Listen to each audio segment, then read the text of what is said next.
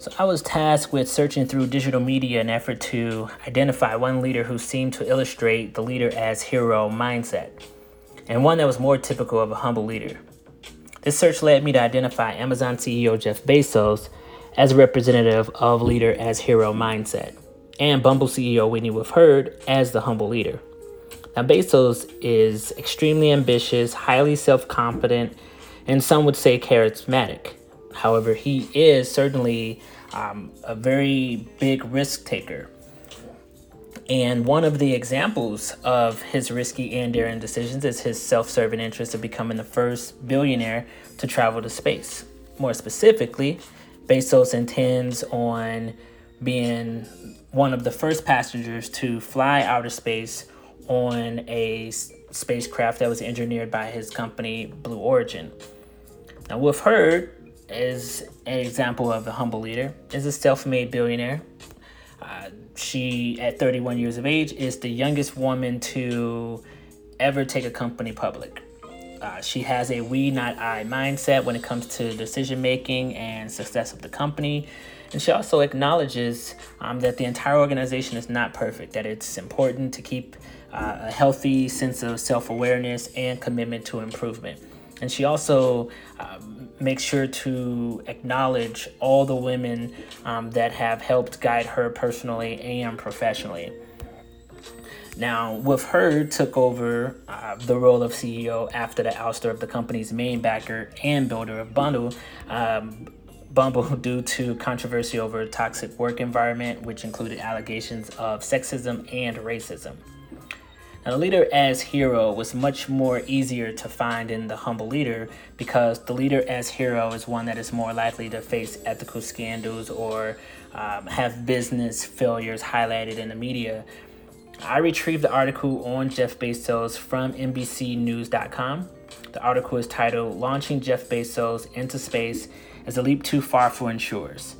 And if you're interested in reading the article on Whitney Wolfe Herd, it can be found at fortune.com, titled Bumble CEO Whitney Wolfe Herd becomes the youngest woman to take a company public.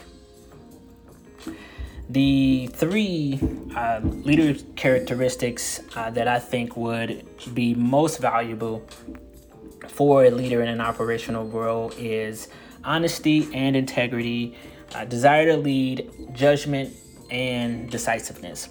And I chose these three specifically from an operational uh, viewpoint, actually, uh, because honesty and integrity goes a, uh, goes a, a, a, very long way in regards to uh, building the trust of your your team members and having them.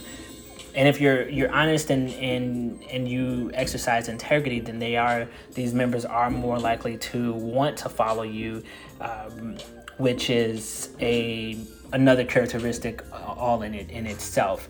And you want to have the desire to lead because every any person can manage a team but leading a team is completely is a completely different thing in it.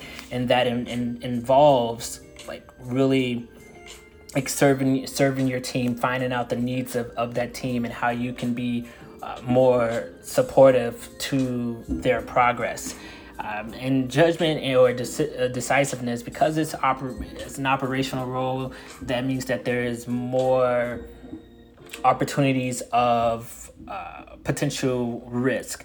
And so you have to be one that can a, a, good leader is one that will be able to mitigate risk and make those decisions that will be of uh, benefit to the company overall or um, less of a risk to the company if there was some type of blowback or failure in a because of a decision that had been made.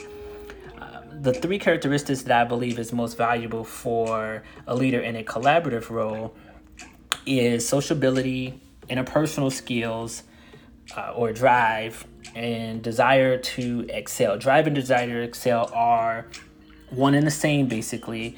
Um, and I believe that, and I could have chosen others, but to if you have a desire to drive and excel, then you will also have the desire to want to to lead. Those who have the desire to uh, to excel are ones that will do everything that they can um, to be successful and so and and to say that failure is not necessarily an, an option for them those are the ones that won't they will do more or go above and beyond with the scope of their duties uh, to be more efficient um, at their at their roles. And you want to have inter- interpersonal skills. You want to be able to just collaborate with other individuals other line of businesses managers executives uh, team members.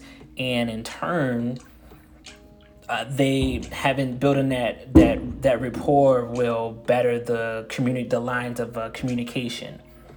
And of course that ties into sociability as well because if you are in a collaborative role being social is extremely important. It's the same as networking and you want to to be able to build these relationships uh, because in turn these relationships can help uh, excel your uh, your overall career and identifying uh, and looking into past supervisors and identifying who fits a supportive style, directive style, participative style, and achievement oriented uh, style um, according to the path goal theory and which of these styles I found to be the most effective and why.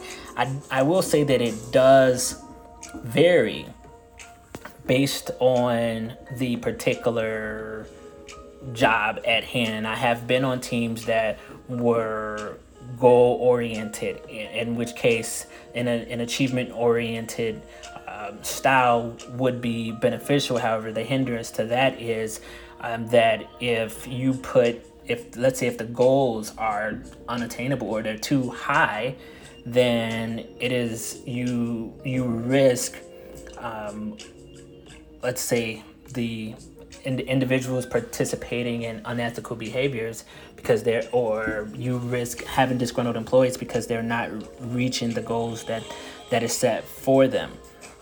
Um, so in my opinion the the the best the most effective the most effective style is the supportive leader uh, because that style is directed towards the satisfaction of, em- of employees needs and, and preferences. And I, be- I believe that in order for a group or a team to be successful, then you want to be able to understand how you can help these team members be successful in their particular roles. So you want to know what areas they have the struggles in, what areas are they the most comfortable with or the most successful, what what tasks um, are not the best for them. How about their the training which is the better learning style? Are the are you more of a hands-on learner or do you do you like to read the info is it is it easier to read the information or is it easier to show you how to to do this task? Those situations uh, that completely pays plays in part to how that group is is going to be successful. And it's extremely helpful not only for when you're faced with on um, a new team entirely which is a team that's going to grow together but anytime you have new team members. This is a style that is going to be beneficial to those team members um, as well because basically, as long as there's new bodies coming on, there's new material to learn, new processes and procedures, then there is going to be always a, a, a learning experience and this this this supportive leader style I believe is is best to curb um, stressful situations um, for an, an overall team.